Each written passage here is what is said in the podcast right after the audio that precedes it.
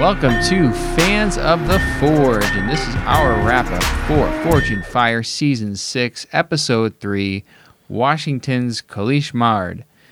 We had four contestants, but first, to my right, we have. Teresa To my left, we have. Uh, today I'm Sean. versus any other day. Yes. Good to know that. Good to know. And I'm Chris, and we move into our contestants. First up, we had Dan Burlows, who's a part time smith, 17 years experience, and he is a metallurgical engineer. So he comes in with maybe a little bit of Fancy man. background information on what's going on when you're forging a blade. Knowledge. Knowledge is power. So then we had John Sims. Uh, he is a part-time bladesmith, a hobbyist bladesmith. He has two years experience. And then Andrew Smith was part-time, 10 years experience. And Josh Nicolaitis, which is who is also a part-time uh, smith with five years experience.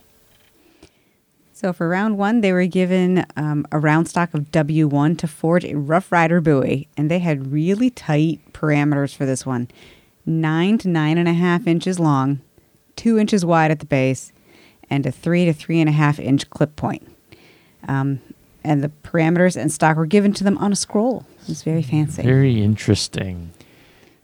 Yeah, and especially for the way that this all ends up be- turning out. Uh, we'll get to that. Yeah. So Dan, the engineer, starts with measuring, which, you know, good idea because they had to make effectively a replica. He took his calipers, he's up there measuring what they had to make. Well, you know what they say measure twice, cut once. Yeah. So as he's working, he discovers a cold shut in the tip of the blade and takes an angle grinder to it. Um, and then later on, when he's quenching, he decides to go for an edge quench. Um, John starts out doing well and thought it was too long, so he cut the tip off, and then it looked too short.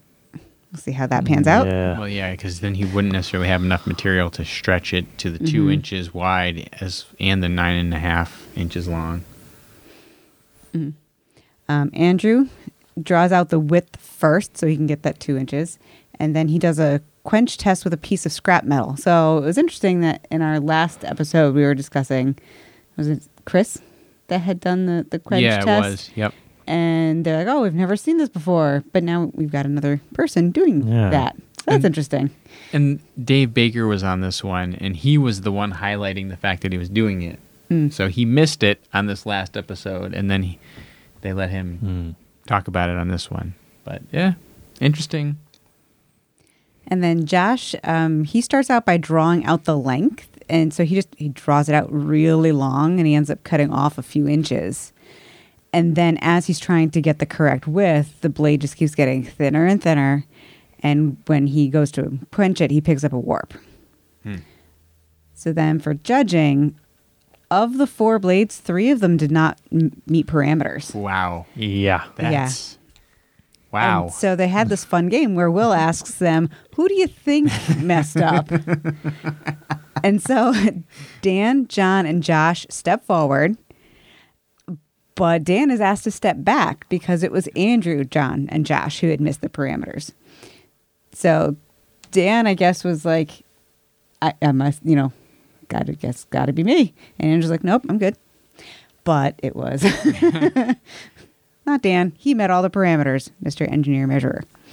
Um, John was under the appropriate length. Andrew was over the length.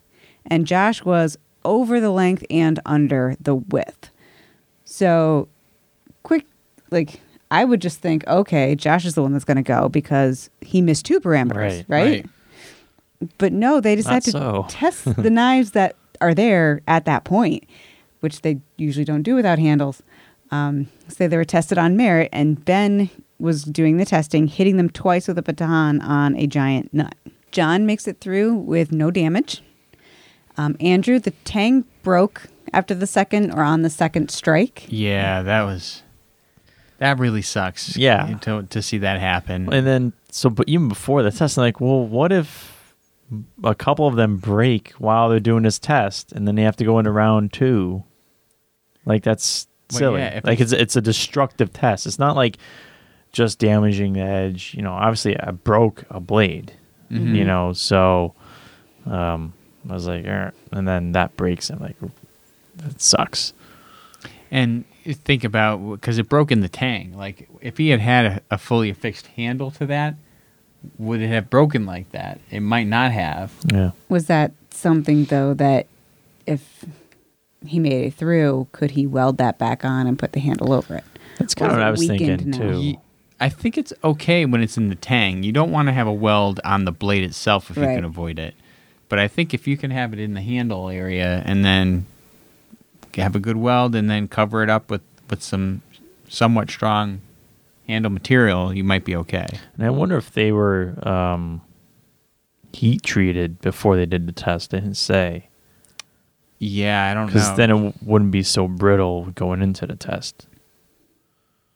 I think bel- so. I bel- oh, yeah. Because See, aren't, aren't they heat treated between rounds one and two? Because they just kind of take the They are, on yeah. into But I don't know when they did it. Did they do it right after round one or before round two? I think it was before I round think it's two before because then they round moved two. on into round two. Magic TV. yeah, who Who knows? knows? And then Will says, "Josh, you, you your knife has to survive two blows to the nut." Something like that. You knew something like that was going to come out when they brought up this. oh, yeah, the big nuts. well, Josh made it through with no damage. So Andrew got the boot. hmm The nut did him in. So for round two, they had to attach a four pin coffin buffalo horn handle with filework liners and brass guards with lobes. That's a mouthful. But it was a very distinct handle style. Um, the coffin style of handle is always kind of a neat one to see because it's not common Yeah. but I've seen a few of them, and just that shape of a coffin, it always gives everything you see with it has a morbid look now, right? And so it just kind of made this knife that much more badass to have like that coffin looking handle. So Dan, he starts again with the calipers, measuring, Oh, worked the first time. worked the first time, Yeah. so might as well stick to it. And he was doing pretty well until he realized he had 15 minutes left to sharpen his edge and shape his handle. So I guess that three hours flew by for him. Uh, John, he paid more attention to making more precise measurements in this round. Uh, but he did cut off too much material on one side of the guard and not enough on the other. And he needed to make another guard in under a half an hour. So another time crunch right there. And then for Josh, he discovers there's a gap between the handle and the guard, and he loaded up with epoxy. What else are you gonna do? you gonna You do? can't fill it in with anything else. That's Yeah. the easiest thing. Yeah, Hopes and dreams aren't going to cut it. And so for testing, they had the moose antler chop test, six chops on a moose antler. Dan, uh, his edge held up perfectly, although he did have some minor sharpness on part of the handle.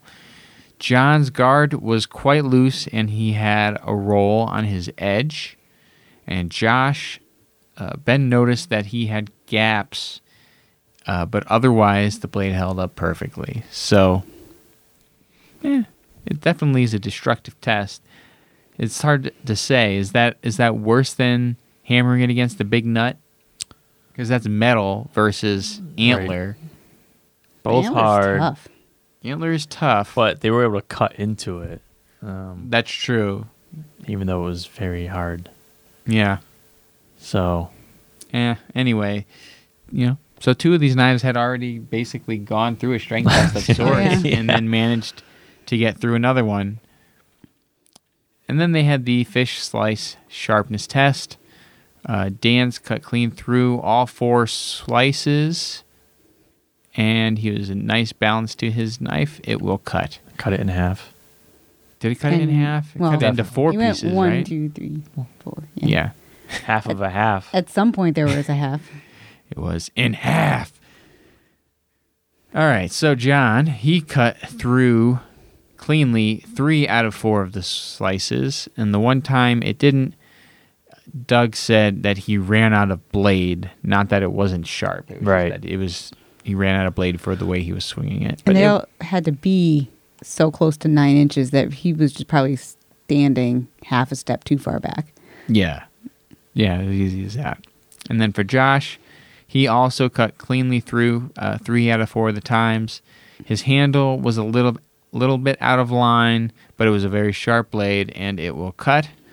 And that then comes down to John getting the boot because it was the only blade to take damage in the strength test. We move on to round three. Round three. All right, these guys were tasked with making the Colichemarde. Colichemarde.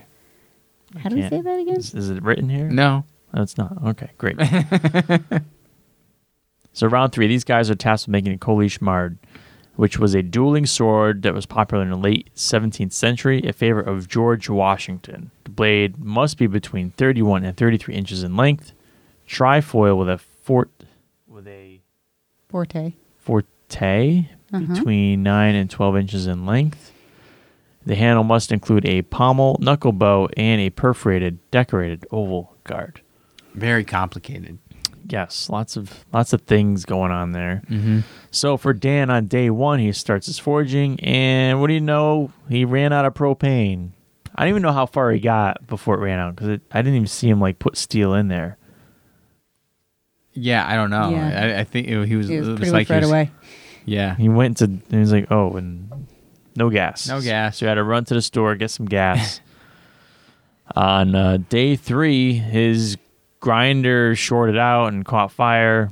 So then he had to run to the store again and get a new motor. Jeez, Louis, uh, this is it really got crazy there like, for this episode. Like a lot of crazy stuff going on, but first the propane, then the grinder, like up and just sparking and shooting some Yeah. fire out. It was pretty messed up. On day five, uh, he was in good shape with his blade and decides to work on a little bit of extra stuff. Uh, he made mokume for the pommel, uh, used a lot of time on that, and was cutting it close on time to sharpen the blade. So that's important. Mm-hmm. You want you want a sharp blade when you go finish your knife or your blade. So moving on to Josh on day one, uh, spent forging a blade and was working on trifoil. Day two, uh, I was working on making it lighter by grinding and ended up grinding a hole through the blade Ooh. And tried to fix it with a, a MIG weld, but burnt through it. Uh, so we had to start over. So Ah. maybe just adjusted the temperature of the machine a little bit lower would have been all right, but he blasted right through it. what the the welder? You mean? Yeah. Oh, okay. And on day four, I had a second blade done and was working on the hilt and pommel using a muzzle loader rifle barrel. Hmm. That was a kind of a neat touch. Yeah, it was. So moving on to testing. So it was a pig carcass kill test uh, that was Doug was gonna throw some harassing cuts and thrusts. So Josh, uh, Doug note that it had some nice weight to it. The edge is sharp and it will kill. Dan, the harassing cuts didn't break the hide. None of them. It, It was just- like I, you know, slapped a pig around with your hand and like you know get the same result. Um, and the tip was was aggressive. The blade actually took a bend, uh, but because it was able to thrust, it will kill. Um, for Dave, he was doing tip cuts and thrusts into some cherry wood. You know, For- Washington theme. Yeah. Oh yes. For Josh, he had a lot of uh, pointy bits on the guard that dug into Dave's hand. Um, otherwise, it passed the test. For Dan, the blade did not bend back to true. The heat treated failed. Like it, the bend got worse. Um, so So that was part of what Dave was doing, right? It was like pushing it in. The pushed it one of way and then pushed Right. it back Yeah. the other way, And it's supposed to come back. Right. Um, so Doug performs the sharpness test with some slashes and stabs into some sandbags. For Josh, to, it was a very sharp edge. It stayed true. It was easy to align, and it will cut. For Dan, Doug couldn't perform the test because of the bend, uh, thus creating an unfair test because it was so bent he couldn't index it and know where the, the tip was. So Right. uh, because of that, Josh won. Wow. So Congratulations. Yeah, good job. Josh. Uh, Josh uh, Nicolaitis is uh, the guy's name.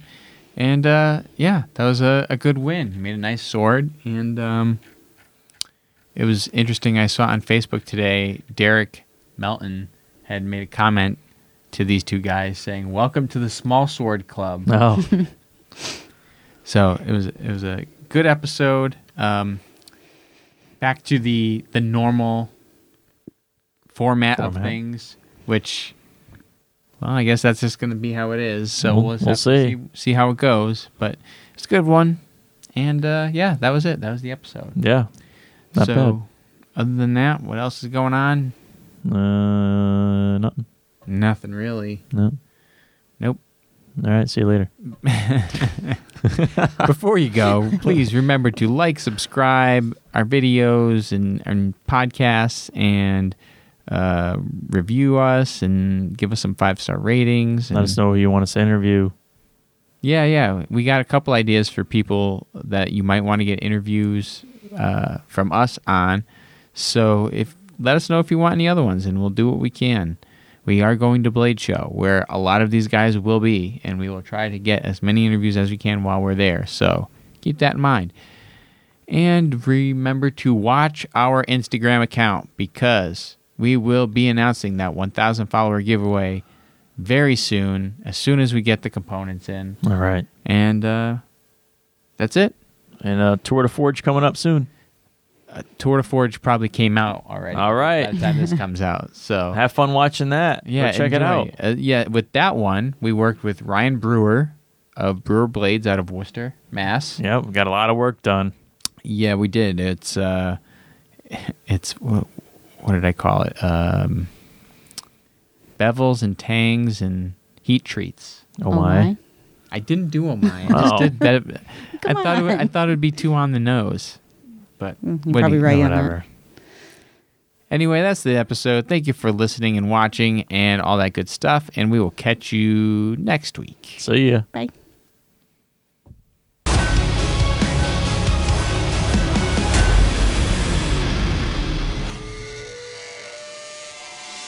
Ready? Yes. Ready?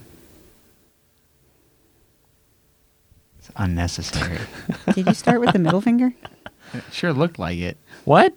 Or was it three fingers? It looked like you flipped off the camera. See, from my Oh. perspective, I'm looking at you side on. It looked like you just flipped off everybody. Yeah. All right. Is that is that what you thought too? Yeah. Oh no. Because I saw all we saw was your oh, middle finger. no, I wasn't doing that. I was doing a countdown. All right. I have more tact.